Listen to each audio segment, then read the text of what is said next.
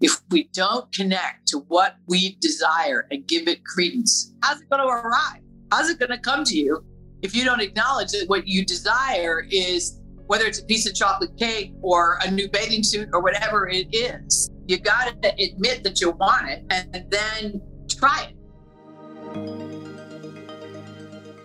Welcome to This Functional Life, a show for women just like you who are ready for more health vitality, passion, purpose. We're going to deconstruct norms, uncover your deepest desires, harness your physical and mental health, and peel back the layers to uncover exactly what you want out of life. I'm your host, Betty Murray, part geek, part magician, and your new medical bestie with a dash of sass. I love taking complex science and making it easy to understand and integrate into daily life. Join the journey to make this chapter the best ever. Let's get driving.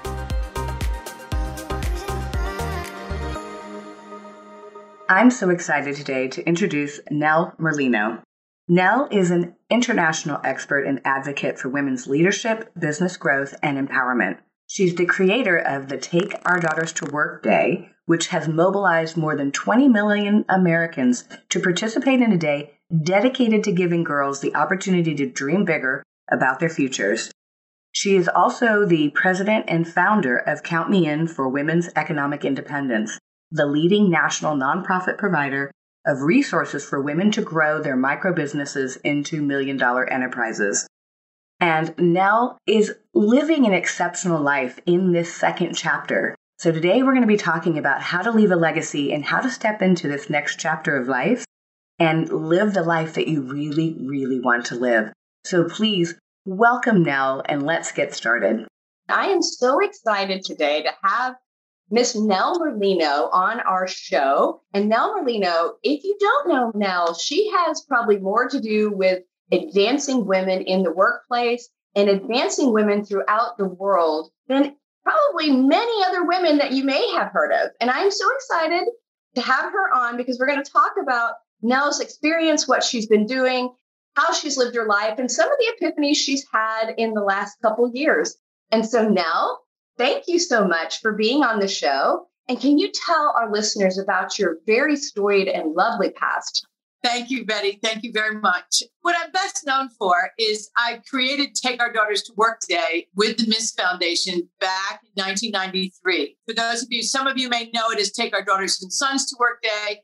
It started out as Take Our Daughters to Work Day, and it was the Ms. Foundation is an organization that Gloria Steinem founded. Everybody knows the magazine, but she also founded the foundation. And they were concerned about girls dropping self esteem and reached out to me because I did big public education campaigns and asked me what I would do about that, what I would do about the fact that girls' self esteem dropped in adolescence. So I thought it would be really fun to put girls in places where you didn't expect to see them because it's still true, but girls were sort of associated with fashion and celebrity and makeup and not much else. And what we all know is that girls and women like to do, we like to do all that, but we also like to do a lot of other things, you know, like help people and make money and build new ideas. So I wanted girls, first and foremost, to appreciate their ambition for all things, not just for a particular thing, but for all things, and for parents and teachers and employers to appreciate what was coming to them in terms of the new workforce. So, so, so I,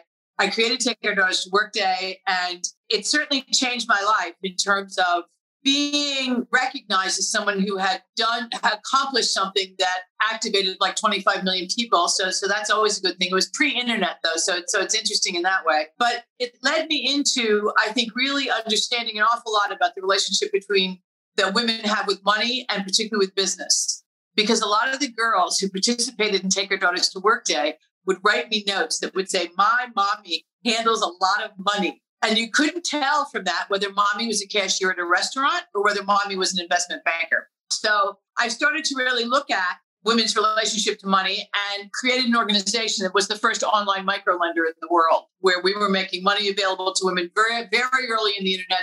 The organization is called Count Me In for Women's Economic Independence we started to make anywhere from a thousand to five thousand dollars available to women filling out an online application. It was the kind of thing, you know, for any of you, uh, you know, who are listening, who are thinking up new ideas. People say, "Oh, you can't do that." Well, plenty of people told us that we couldn't do this. because you couldn't lend money to those women without seeing them. And of course, now everything goes, nobody sees anybody. You know, it's all data. There's no in person, uh, particularly after the pandemic, no visits, no nothing. So originally it was very tough to do. We had got great help from American Express and went on to understand that women also not only did they have trouble accessing some of that initial startup money they didn't think they could grow very big businesses or they weren't encouraged i think more than anything so we started a contest which i'm sure some of your listeners may have heard of called make mine a million dollar business which helped women grow micro businesses to million dollar enterprises we did competitions across the country one of the first ones we did was in dallas in 2005 and did those until 2016. And they're just extraordinary stories of women going from very small businesses to multi-million dollar companies that they've sold for then multi more millions. We continue to do work together now. I'm the president of the Count Me In Revival, which is a revival of the organization that came up during the pandemic to particularly help women who own businesses get through this. And we gave grants out and we're continuing to do coaching, which is available to everybody now. And in between all that, so my focus, my purpose, and my great uh, sort of vision for all of us is that women are fully equal players in the economy and in their and in their own lives, putting ourselves first. Which I, as a 68 year old, still have trouble saying, but we need to put ourselves first because if we put ourselves first, everybody else does better.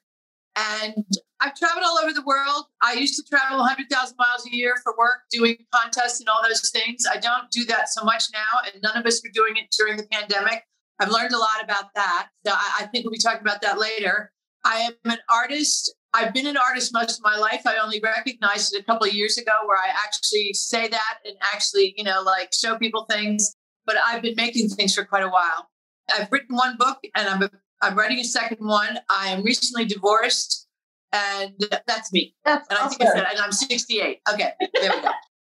I don't think, especially younger generations, you know, and I we're just barely in the middle season of life, let's just put it that way. But younger women today have no idea what it was really like years ago. And it was you know, only up until like World War II, where women really entered the, a little bit of the workforce, that women were allowed, even allowed to really sort of play a, a role in business. But we were in some ways beholden to our partner. And your whole sustenance and your ability to survive was really dependent on having a partner or your family, right? And so just having economic independence is vital. And without your input in the world, we may not be in the same place that we are today as women, which we still have a long way to go. Women did not get the right to business credit in their own name until 1974. So it is not so long ago that women had to go, if you wanted to open a business, you had to go with your husband or your father or your uncle or your son. The need for male presence, male co-signers. When I first created Take Our Daughters to Work Day, I was doing it in a duplex loft on 26th Street in Manhattan. I lived on one floor and worked on the other floor. And needless to say, Our Daughters to Work Day was growing so fast, and I needed a heavy duty copy because we've been running the Kinkos, you know, the usual things, the startup. And finally, it was just ridiculous. We had to have the thing right there because it was taking too much time. This young man that showed up with the copier told me my husband needed to come home to sign for it. 1993. So I say that they are some of the best illustrations of just the restrictions that existed. And even after they gave us the right to credit in our own name, they did it in a way where the banks thought they were doing women and people of color a favor by not publicizing how much money they loaned to women or men in the Black and Latin communities. When in fact, what it did was allow them to hide the fact that they weren't giving us very much money. So, and that still is a challenge. It still is a challenge. It's getting better, but I'm a real optimist. I've seen things that I, I certainly, we have a woman vice president. I mean, there are all kinds of things that have changed and a woman speaker of the House. But there are, I mean, Nancy Pelosi was first in Congress when the first Take Our Daughters to Work Day. She had just gotten there. So, I mean, there's a real mother of five. I mean, she, she that just all made so much sense to me. I think we periodically continue to see What has always been going on, though, in workplaces is some combination of sexual harassment and sort of a toxic environment, you know, in some places, not all places. And we have more recourse about it, but it's still something that, you know, it would be nice if we could just skip that. Really, let's let's let's just let's just not do that. But anyway, so I would say lots has changed. We still need to work on quite a bit, but I think more of it rests in our own hands now in the sense that we've seen enough women and there have been enough changes where if we stick together and just say, actually, no, we are going to put ourselves first and we're going to do this first and then we're going to do that, as opposed to always running around taking care of everybody else. Lots of things that we can do now that I think help ourselves. Wow. Yeah, there's there's several things I want to swing back and touch back on that. You know, it's interesting. You and I had this conversation before I was a little bit older, obviously, when the Take Your Daughter to Work Day happened, but I happened to go to my dad's office in the early 80s. My dad was kind of one of my idols. You know, he was smart. I was a little girl that liked to take things apart. So I would have been considered a tomboy, right? I liked the car. I worked on the car with my dad, which helped me probably get my husband way back when. But I remember going to his office, and it was back in the like early, early 80s, and there was, you know, a sea of desks in the middle of this sort of bullpen area. And then there was offices around those desks that were all, you know, windowed. Every office had a man in it and they were smoking and they were hanging outside the door talking. And then the sea of desks was filled with women, you know, and I'm, I'm kind of standing there at whatever age I was, probably nine or 10 or 11, something like that. And I'm looking at it and I'm like, Dad, why aren't there any women in the offices? And he goes, Oh, no, this is for management, you know? And I was, I was such a great image. It is such a perfect image.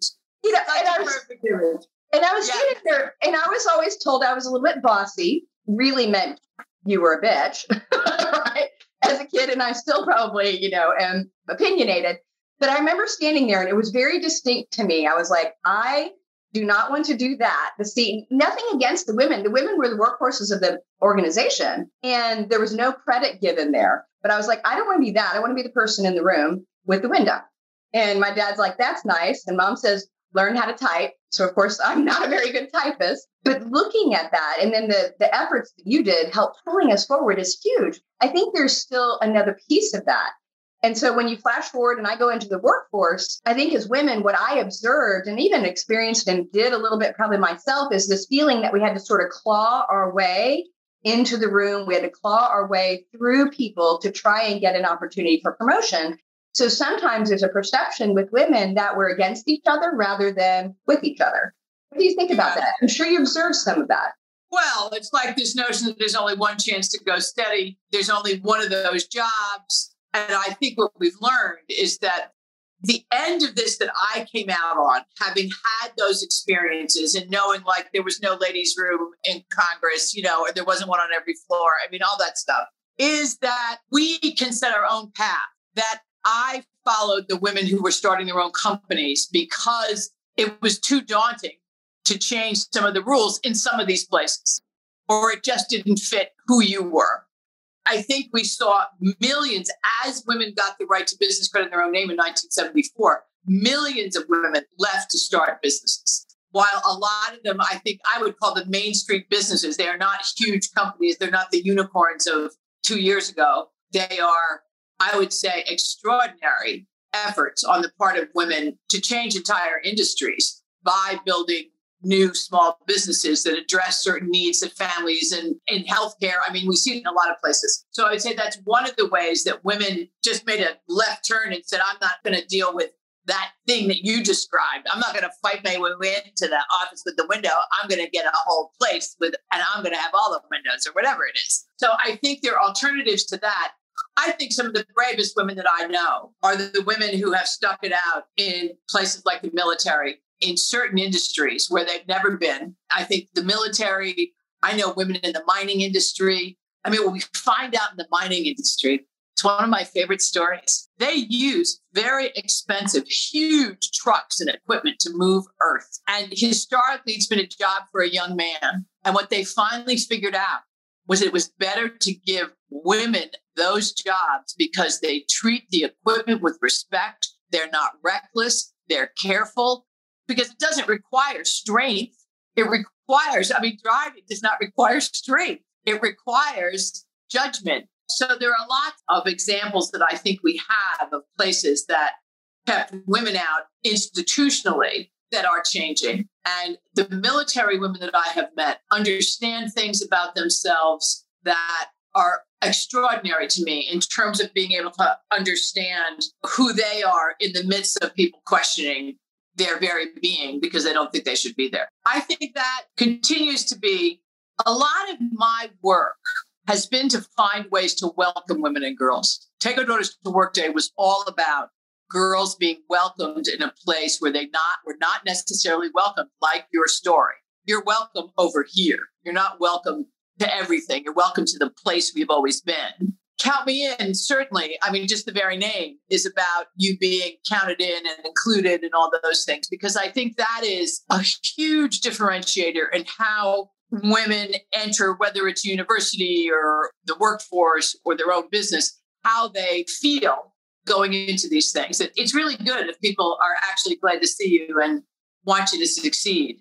And I think it's something that is something we can do for each other wherever we are to wish each other success because it is absolutely true from my observations at work over 30 years, 40 years. It is a multiplier effect in terms of there's been so much talk about STEM education and why girls aren't doing, you know, all that stuff that happens in technology companies. And what's very clear now is rather than hiring one at a time in different departments, hire six, hire 12 women at a time in a big company so that they can be together, at least as, a, as an entry group, and have people to hang with and talk to so they're not isolated in these places where they're the only woman, because that's very difficult. I, I think that's, uh, we've, we've read so much about how difficult that is. But we're learning and seeing companies that understand now that you need to get six at a time or 10 at a time as opposed to, you know, one every five years. And then you don't understand why she didn't stick. She didn't stick. She had nobody to play with. That's so true. There are women who do well in that environment. A lot of us don't. A lot of people probably don't know this about me, but functional nutrition, functional medicine, owning a clinic, being in healthcare is a second career for me. In the early 90s, I got swept into the technology boom because I have, I have a scientific mind. Those things come easy to me, and I like problem solving. And so in the early 90s, when computing really started getting going, even in the days of dial up, for anybody that remembers that, I started moving into that arena, went back and got a lot of technical training. And I was hired into a company as the first female reporting to the CTO. That was a brutal environment. I never knew what was going on. It was hard for me to even get technical information that I needed for my job because I wasn't one of the boys. And for me, I had to start playing like one of the boys just so I could do my job effectively. And it was probably because I had an experience of an older brother and I spent a lot of time with my father that I fared okay in that environment. But I was the first one to hire other females into that department. And it was a fight. It was always like, well, isn't there some other candidate? After 11 years of that, you know, I was diagnosed with an autoimmune condition and a bunch of other things that kind of brought me into this world. I really wonder like the stress of just trying to sort of force my way in and sort of exist in that world, you know, had a lot to do probably with what my health did and the turn it took. But I recognize that just from my own minuscule experience in corporate America in a technology arena uh, when women really didn't play in that arena at all. It's extremely stressful to be in a situation where you are made aware that you are undesirable in the environment, that it'd be better if you weren't here, or why do I have to explain this to you? Whatever. I worked in a technology company for two years and it was it was everything I'd read about. I thought because I was who I was, I would somehow it wouldn't happen to me. That's the arrogance of I don't know what. Wouldn't happen to me. I think at that time there was a lot of talk about Uber. So there was either that they harassed you or ignored you. And I was in the age group that they just ignored. I admire the women I know in major churches who are fighting their way through. Talk about a patriarchal hierarchy. There, there aren't any stronger ones than the church. Again, I admire them. I couldn't do it because it's hard. And I like doing other hard things. But I think one of the important things is to pick your battles. I mean, you clearly resolved yours by doing something brand new, you know, where you're in charge. I mean, see that, that that's yeah. also the thing that I think is my years of doing this. When you can be in charge of your life, if you run a business and you run it for the benefit of you and your customers and your employees and all that stuff, you should be able to schedule your stuff in a way that works for you, all those things. So I would say what I learned more than anything was to be in charge of your money and your time. Yeah. And, and then it's harder for people to knock you off your game.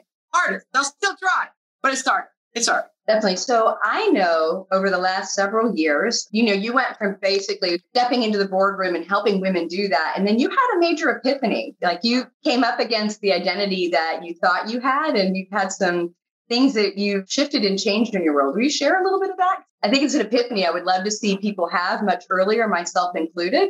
It's some of it comes from what are you spending your time doing and how do you feel? I started to ask myself more questions about how I felt. I had a very bad arthritic hip. I had it replaced. I waited too long so that I spent a couple of years extremely uncomfortable trying to power through the pain to do the work at the level that I'd been doing it kept getting on airplanes, which was so uncomfortable. Just to sit was uncomfortable. And I even saying it now, I'm thinking, what were you thinking? And it was that you're a leader of this organization and this movement about women's economic independence. You're helping women get to a million dollars. I was traveling all over the world. Some of it was fabulous. I'm not saying I'm sorry I did it. I'm sorry I did it in the way that I did when I was not feeling well. And that started me thinking about what I wanted to do next or how I wanted to do things next. But I kept thinking it was the content of what I was working on, not the whole thing. I kept thinking it was issues and not a way of living and a way of expressing myself that was different. And that's when I came to the conclusion that I should get divorced. And I'm happy to report that I did, and now have a very nice relationship with my ex husband that was not my motivation in the beginning, but I'm very glad that I do. I knew I know him 30 years and a lot of it was good. So I don't want to throw that away. So that's working out. I have come to see that I am more artistic than I'd ever given myself license to, and are doing these extraordinary collages of women in their peak of power. They surprise me in terms of what comes out of my head and what ends up on the canvas. I've already had a couple of commissions for them, which I'm, I'm very excited by, touched by. I'm, I'm glad other people see something in what I'm creating. I think one of the things that women of my generation gave up is that we decided to present ourselves like a head in a box. That because we were so busy proving that we were as smart as men, that we knew what we were talking about, that we could not try. I mean, all the all those freaking rules about and unspoken rules about how to fit in in a corporate culture or in any culture because most of the cultures of work have been dictated by men. And it's only recently that we have been getting in there and really putting ourselves and our ethos and our divine feminine on some of this stuff and to admit and own how important that is in any kind of collaboration or connection or invention.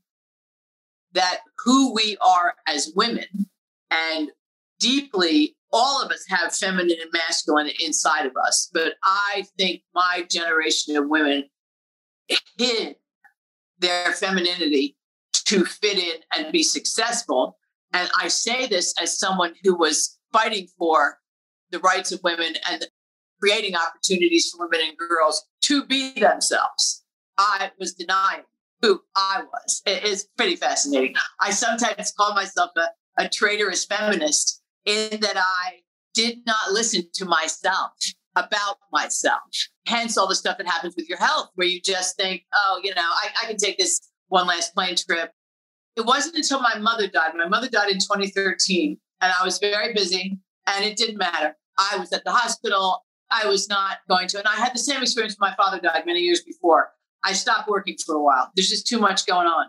And I mean, a month, you know, it wasn't like I stopped working, but I could not reconcile the pace of what I was doing with the pace of loss and mourning. When my mother died, I really saw it and felt it and gave myself the time to not only appreciate her, but there was something I felt love in a way that I never have after she died. And I would not have if I had been running around. I, I lived near Central Park. I was walking in the park. I was just doing things very reflective things that you know we read about in other centuries when people would go into mourning for like three months. There's some cultures still where you mourn for like a year. So it was some of that that prompted a lot of this. My mother was an artist and it's really taken me by surprise in, in a lovely way. I had this epiphany in 2017 i bought this beautiful raincoat that was covered in flowers and i've worn clothes that are covered in flowers ever since I wore an outfit last night. There wasn't an item of clothing that didn't have flowers on it. I, am glad it's fashionable now. I don't think that's why I'm doing it. All the clothes I used to wear were black or navy blue, fairly typical. You know, all you can see is my head and my hands, you know, manicure and, you know, lipstick. I've given that up. I've given it up, given it away. This whole trip of embracing your femininity. I remember you and I had a conversation. The interesting part of this is, you know, you said like we kind of gave up that femininity and put it, sort of put it in the closet because it was like, well, we're pushing our way into the masculine world, but in order to do that, we basically become women in men's costumes. But you said something interesting to me, and I want you to expound on that a little bit. Is you mentioned one time that you felt bad for men because they've been sold a bill of goods also. We're kind of acknowledging that men and women are paying a price for this experience. I think what's so tragic, and we've seen it during the pandemic, that as difficult as some of this has been, people loved being home. I think there are a lot of people, men and women, who liked being home. I've talked to people who haven't seen their children this much ever and loved it. And I think that's been the male experience for way too long, that they have missed these beautiful beings that are theirs, who love them, they love each other, all that stuff. And you see them like on the weekend when why is anybody working to where their family is second in terms of their schedule. And I think all the talk about why people aren't racing back to work is because these rules don't fit people who have other responsibilities and other loves. And somehow we have to make it so that all of that can work together. Because I am not saying don't work, don't make money. I'm saying do all of that, but do it in a way where you physically feel good and that you feel good about your family and doing it. And I think we've learned a lot about that this year in terms of how much we can get done if we lock ourselves in a room for four hours and then can, you know, make lunch, run around, go out and play, do all that stuff. And then after everybody goes to bed, you do another couple hours. You get all your stuff done. And you didn't have to get dressed. You didn't have to do your hair. You didn't have to get a haircut, whatever the fellas do. You didn't have to get the car washed because you're you're home. So, so I would say this issue of how do you feel? When I really understood how badly I felt and that I could do something about it. You know, obviously in cooperation with professionals, you know, and all those things. But it is it is that. And, and it wasn't medicine. I mean, it was surgery at some point, but it was not so much the medicine. It was chilling out and making sure that I felt good before I did anything else. So I, I would say those things. But no, men are not doing well on the how do I feel either. They talk about powering through. They've been told their entire lives that that's their responsibility. And it's a killer, literally, if somehow who you are is not in it and, and is not satisfied and challenged in whatever endeavors you're involved in. So I would say that what I'm saying is not just for women. Definitely not. And I think coming out of the pandemic and looking kind of forward, I, I think corporate America is now kind of hopefully reviewing how we do business and how how we can really change and transform. And sometimes sometimes you need a battering ram in order to see that you've got to transform. And maybe that's one of the positive things that's come out of this entire pandemic. But I think it's giving a lot of people the opportunity to think through that because I know at least the last stat I saw was that small business startup women are leading that charge particularly through the last year. Not only maybe for economic independence or helping their family or just just saying i'm going to step into this and figure out how to do what i want to do that brings me joy and value. You know looking forward in the next like 20 30 years what would you like to see happen? How would you like to see the world transformed? First of all women are going to be in charge of many more things. That we can just see that I think the question for women starting now is we're going to be in charge. And what are we going to do differently that enhances the lives of whether they are our constituents, our customers, our, our employees, whatever it is? what are we going to do differently that enhances everyone's life? One of the things I think slows us all down is shame. We don't say things, we don't speak up.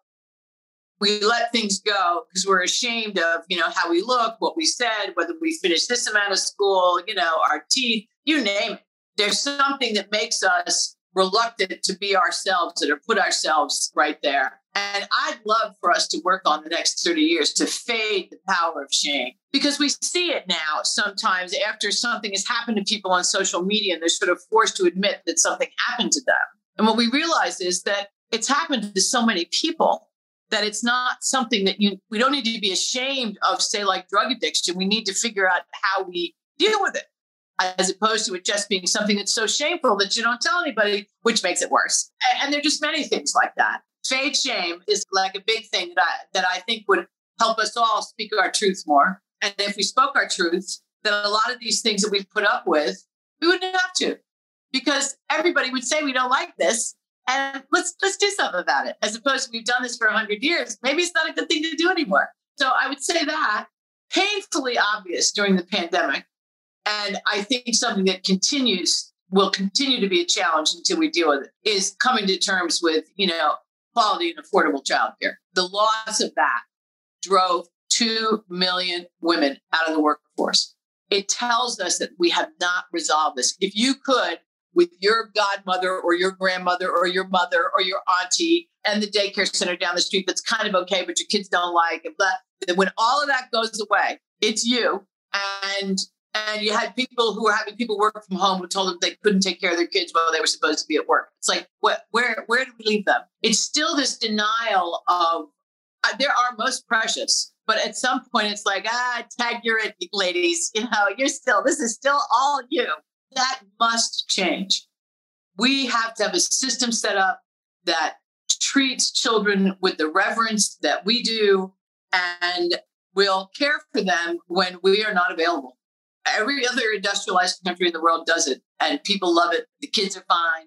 You know we we, we got to get on with it because it holds us back with all the things that are being talked about in terms of how far back would have gone in terms of wages and stuff during during the pandemic have to do with the undue burden that is placed on women and that we have to give up money and many women gladly did it gladly but they're also jeopardizing their children by giving up the money but they knew that they had to be there to take care of them because nobody else would. And the loss of schools. And I don't think we're going to have a situation like that again. I hope not. But it told us a lot about what we need to pay attention to for anybody that's vulnerable. Children are vulnerable. Old people clearly suffered greatly. And it fell to women, whether you worked in the healthcare system or they were your family members. So I would say, and again, not to say men were not doing their share. I know they did, but it's still 40% of households have single moms. It's a lot of women. The assumption made in all of that is that there's somebody else there that is taking care of the finances.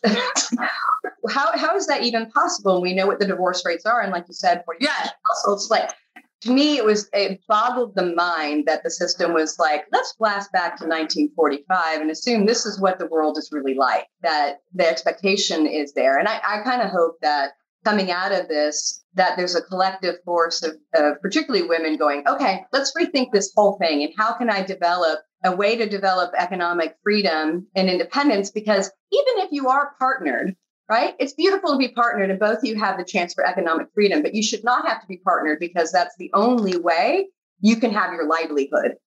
Partnering should be a partnering by choice. And so hopefully we'll have a collective opportunity for women and men to sort of figure out what that next generation opportunity is. So in the next 30 years, that's my hope because I started Count Me In with the exact same vision that men and women, or women and women, or men and men, or whatever, all of us together, that we could pair up with people because we're in love with them, we enjoy their company, and not because they're going to pay the bills. It's a nice thing if you know we help each other pay the bills but it cannot keep falling to one or the other.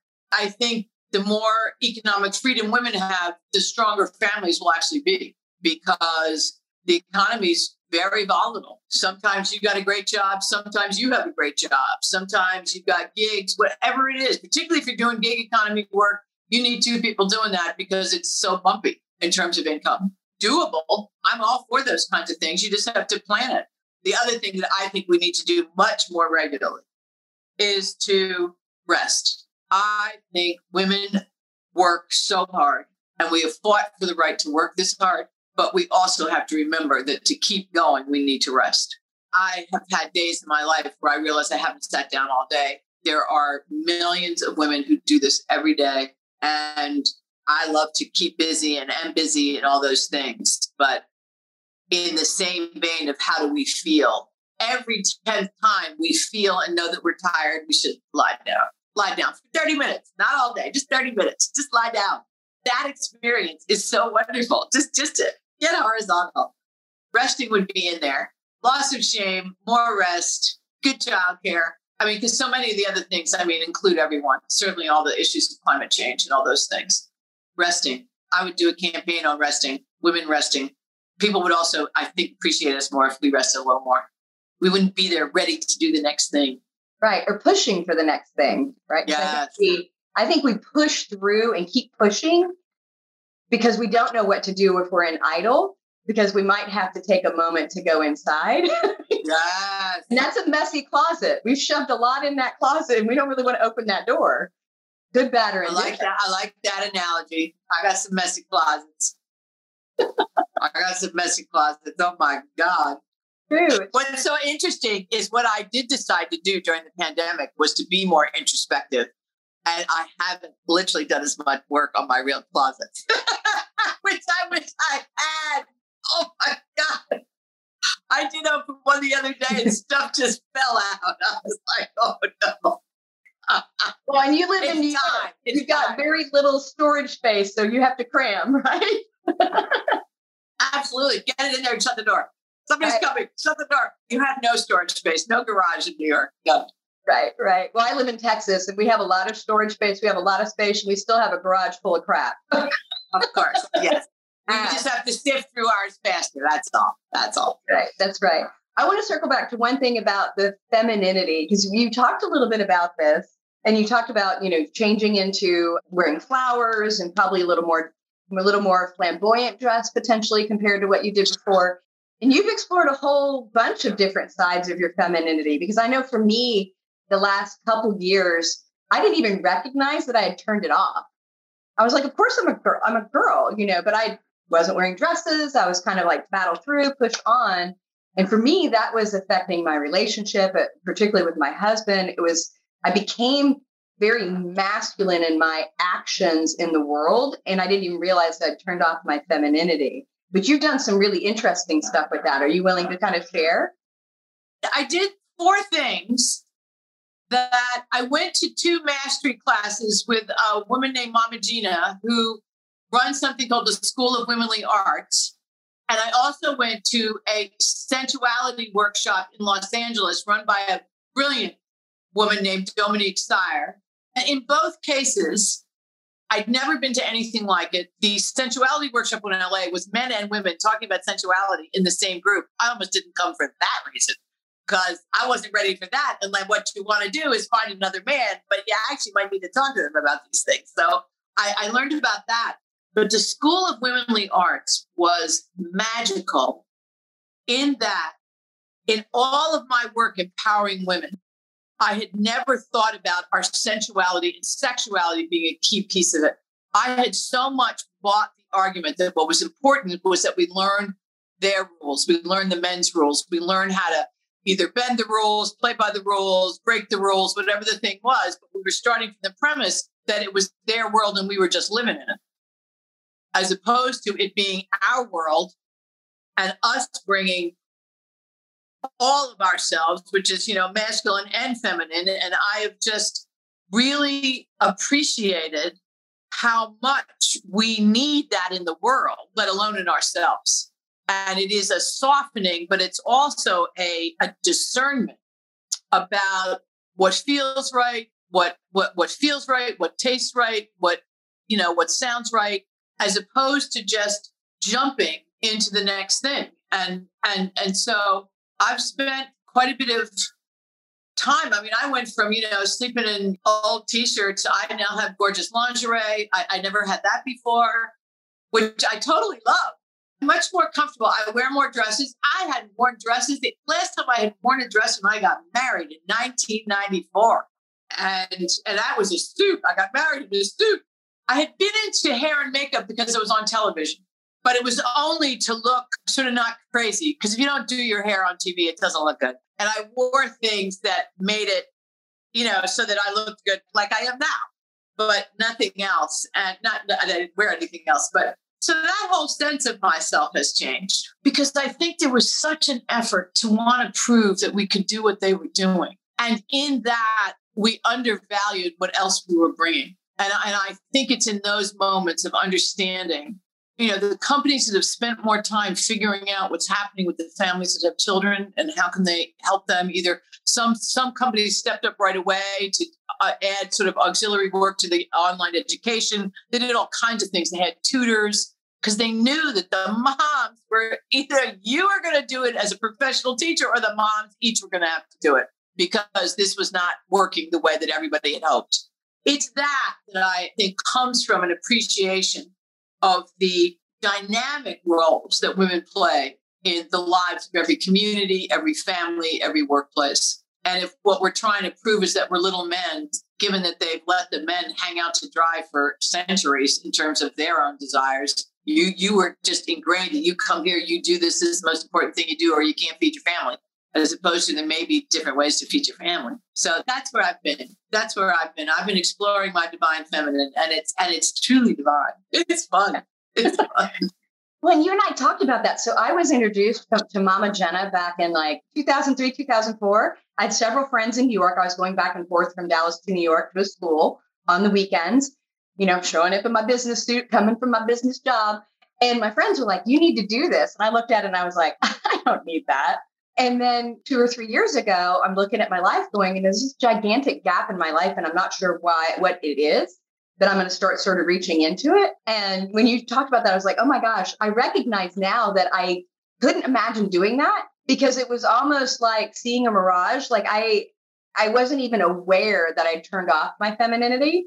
And now I'm like, oh, you know, engaged in her work. And I think it's fabulous. And I bought lingerie and I wear lingerie and really started embracing over the last two years my femininity. And that's only going to expand. But I couldn't even have imagined it that many years ago. Was- I had someone after I did it literally say to me, I don't need that. I was like, oh, what planet do you live on that you don't need it? And I've been surprised with the women I know that have gone in a wonderful way and life changing, just life changing to think that how you feel and that you experience pleasure are like probably your top priorities and pleasure of all kinds, not not not that sexual pleasure, but pleasure of all kinds.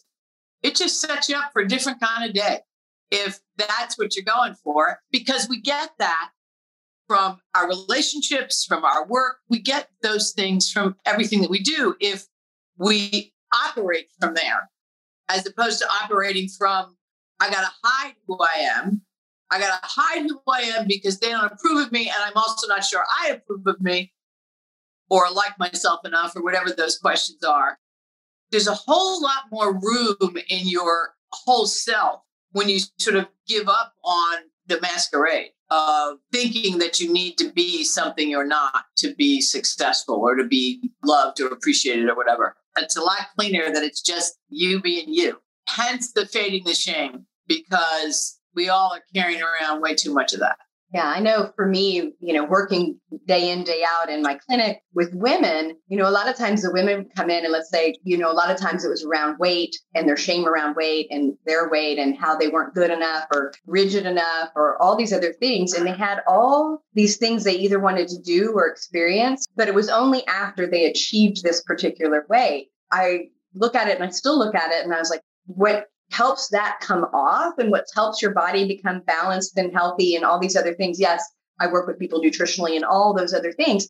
Is often we have to do the things over here that we were waiting to do because that in itself energetically shifts everything. And it really, it's awkward, but, and I get more pushback on that step than anything else. But when women do step into that and start pulling off those leaves of shame and, and all of that, their lives are completely transformed and therefore their family and the people around them and they're living in a better joy in a place of joy. It's just, it's amazing. I think Mama Gena's work and your work and all those other women out there doing this is helping push that forward. I've started doing this work when a book called Fat Is a Feminist Issue came out, which was in the 1970s. And it was the first book I ever read as an adult where I comfortably ate something while I was reading it because it was the first book I read about weight that wasn't about denying yourself food.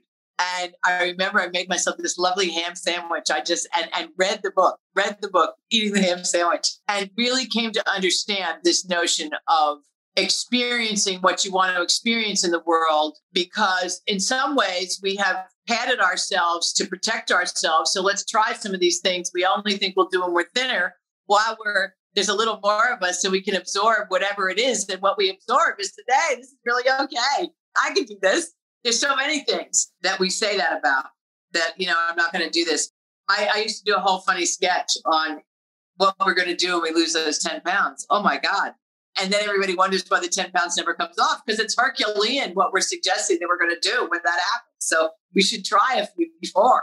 Try a few before it happens. I've lost some weight recently, and that's been that's been very interesting because I feel like I have a sense of it now that it, it is literally weighing me down. That I want it gone because I just have stuff I want to do, and it just takes up too much physical and sort of psychic space. I never thought of it like that.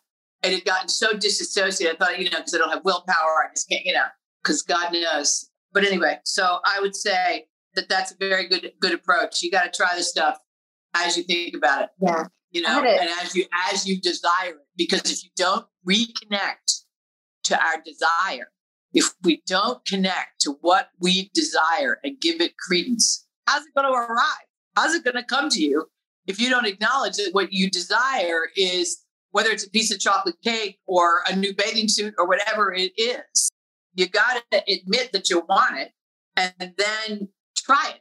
It's really cool. It's a cool way to go. Yeah. You know, one of our energy therapists that has worked with me for years said this one time and it has stuck with me. And she said, Betty, your energy body. So, like an MRI reads your energy body right? So it's reading the electronics of your body. And, and uh, for anybody listening and or, or, watching this, you've had the experience where somebody may walk up behind you. They don't touch you, but you feel them, right? And that's actually their physical energy body sort of colliding. And she said, the degree in which you're sending your energy out to everything and everyone else, right? So the degree in which you are living for other people is the degree in which your body must expand to give you grounding which is profound. I look at that and I go, oh my gosh. Wow. yeah. That was probably a conversation 15 years ago. And it's still to this day, chills run up my spine when I say it. Because what that means is, particularly this is men and women, but I say as women, we engender this. And if anything, we train it to our daughters is if we're spending all our energy, all our effort, everything on helping other people's experience, that our body needs that groundedness and that physicality to take that much weight. But if we start looking inward and turning that sort of focus inward and going, okay, what do I need? And it might be buying lingerie today, or it might be playing with paint for the first time since you were six, or it might be I'm going to eat without judgment, shame, and anger, or I'm going to explore how I'm in an environment that doesn't feed me. Whatever that is, as soon as you start doing that, the body goes, Thank you. Amazingly profound. Yes, I came to the conclusion that I, not a conclusion, but I became aware. I, I led a, you know, a national organization and I'm leading a revival of one now, but it's not the same as it was. I had done it enough. It's a lot to take on leadership. And I say that to any woman that's watching or listening that it's a great thing to do, but you always have to make sure yourself that you are also your own leader in giving yourself a time horizon to t- play that role. There's a reason why, you know, there are four year terms or two year terms and all that stuff. And that, you know, in some companies, CEOs only go for six years or seven years because it takes a lot to run anything. So I think that's a that's a beautiful image of what it takes to sort of physically handle it. I, I'm stunned by that image. So yes, I agree. I'm busy unloading mine. exactly. I can exactly. barely carry myself around. Right. Yes. Oh, so I, I mean, you and I could probably talk for hours. I, I just yes. love talking to you and and really exploring kind of the feminine world and the feminine energy and where we can go. So one of my questions that I have that I ask all my guests, I come from the functional medicine world, and there's this perception in the public that people who are in the functional medicine world have a perfect diet. We don't ever breach that. We eat clean 100% of the time. We live perfectly. And the truth is, is, we all have our own little dysfunction, right? We have something somewhere that we do that maybe isn't always congruent with how we want to live. So, so I have a question for you. Do you have a little dysfunction or a little vulnerability that you're like, nobody really knows this, but I do it? I got a list. See, I occasionally like a lot of things. I occasionally like a really good cold martini with two olives. I don't do that every day. I don't do it every week. I only do it out. I like doing it, you know, out at a nice place. So, so I like having a good drink. I like having a well-made drink, and I love making and eating cake. Now, I have one of those super duper mixers. I don't take it out very often now, but I make an excellent coconut cake, a oh, an incredible chocolate cake with white frosting. And what I've come to the conclusion is I only can make them now for birthday parties because, and since there were no birthday parties, I didn't really make any cakes this year, that there are plenty of people to eat it. Because if it stays in my house, that, that's not so good. I like having a piece. So I like cake and martinis. My mother was Irish and my father Italian, and my Irish relatives, my grandmother and my great aunt, would bring over cakes every week. It was a whole cultural thing I think I learned from them. It was a very sweet, lovely way to sort of connect. And you know, we had them with tea, we had them for dessert, but it was it was very important. It was very much part of their visit was the presentation and all that stuff. So I think it comes from there. And it has gone on just to have lovely meeting. When my mother died, we served cupcakes after the funeral. So I would say cake. So I have cake and martinis, and those are my two main ones. So I was getting ready to ask you now.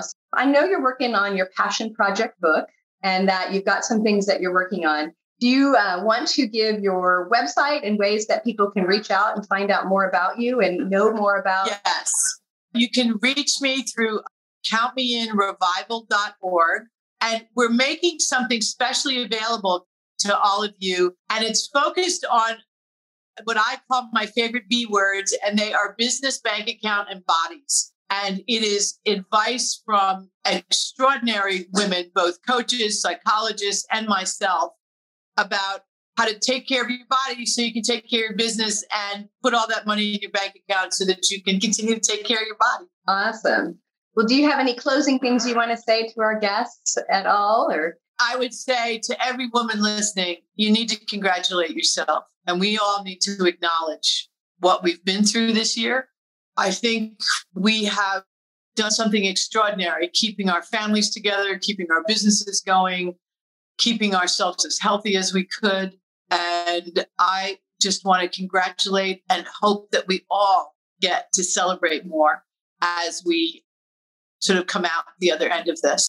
So, Nell, can you tell me if our listeners go to countmeinrevival.org, what are they going to find there? They are going to find an opportunity for women who own businesses or are thinking about owning a business, a wonderful collaborative community of women from across the country who we get together every two weeks for two hours and we solve problems. And there are problems you solve right then and there. Because I think one of the biggest challenges when you're a business owner is who do you go to for help? And often it's your peers. And for so long this year, we couldn't see people. And so we set up a way where we can do it on Zoom. We have wonderful coaches available. And it's an opportunity to talk through problems that may be happening in your business, but are also affecting your family. Questions about who to hire. How do you handle a broken supply chain if that's what you're dealing with in your company or your business? So we are a group of dedicated women who want to see other women succeed and we support and help women. And it's really fun. And we do books, we do all kinds of things. But I would say the problem solving is the biggest thing that we do. And we celebrate and encourage and are a community for women who own businesses, who want to get ahead and who want to get help. And we set up an environment where you can ask any question and we got answers. That's awesome. Because I know, you know, you say peers, but sometimes our peers and people in high proximity to us may think we're crazy doing what we're doing. So sometimes it's better to have an outside, what I call rent a stranger, and get some outside influence, particularly from people like yourself who have, you know, decades of experience that you can actually help people see through the holes that they don't see. There's so many things that we're blind to. And sometimes all you need is somebody to say, Oh, well, did you think of this? And you're going, No, I didn't. And they go do it. And it changes all the information that we give each other about how to hire people, because that's a big thing. And the more information you can get from how people, different styles of doing it, different questions. We handle any problem you can think of, financial issues. We, we know who to send you to, but more importantly, we know what questions to ask you. you you'll be able to figure it out. We sometimes just need some guideposts, and that is what we do. So I look forward to seeing a lot of listeners from this podcast come over to Count Me in Revival as they build their businesses. Love to see them you know, as a business owner, I'm going to jump on that opportunity too. I really wish you would. You would add so much to it. And that's it. That's the thing we discover. And they don't realize that they often can help other people. And nothing makes you feel better than being able to do that. When you go to something and think, oh, they're going to all know more than me, we all are best at things that we can share with others. So it's really cool. Awesome. So everybody go to countmeinrevival.org and make sure you get connected with this awesome, fabulous community.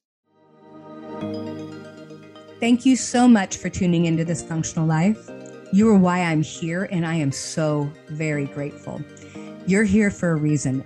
I celebrate your commitment to claiming your youthful energy and stepping into this next phase of life feeling vibrant, healthy, and powerful. I am so proud of you. Hit subscribe so you don't miss any wisdom on creating the most exceptional life on our terms. If this episode helped you in any way, please share it with a friend to spread the love and together we rise. You can follow me on social media at Betty Murray PhD. And if you want a chance to share your story with our tribe or find out more about working with my team, you can sign up at chatwithbetty.com slash podcast. Again, that's chatwithbetty.com slash podcast. See you next week. Bye bye.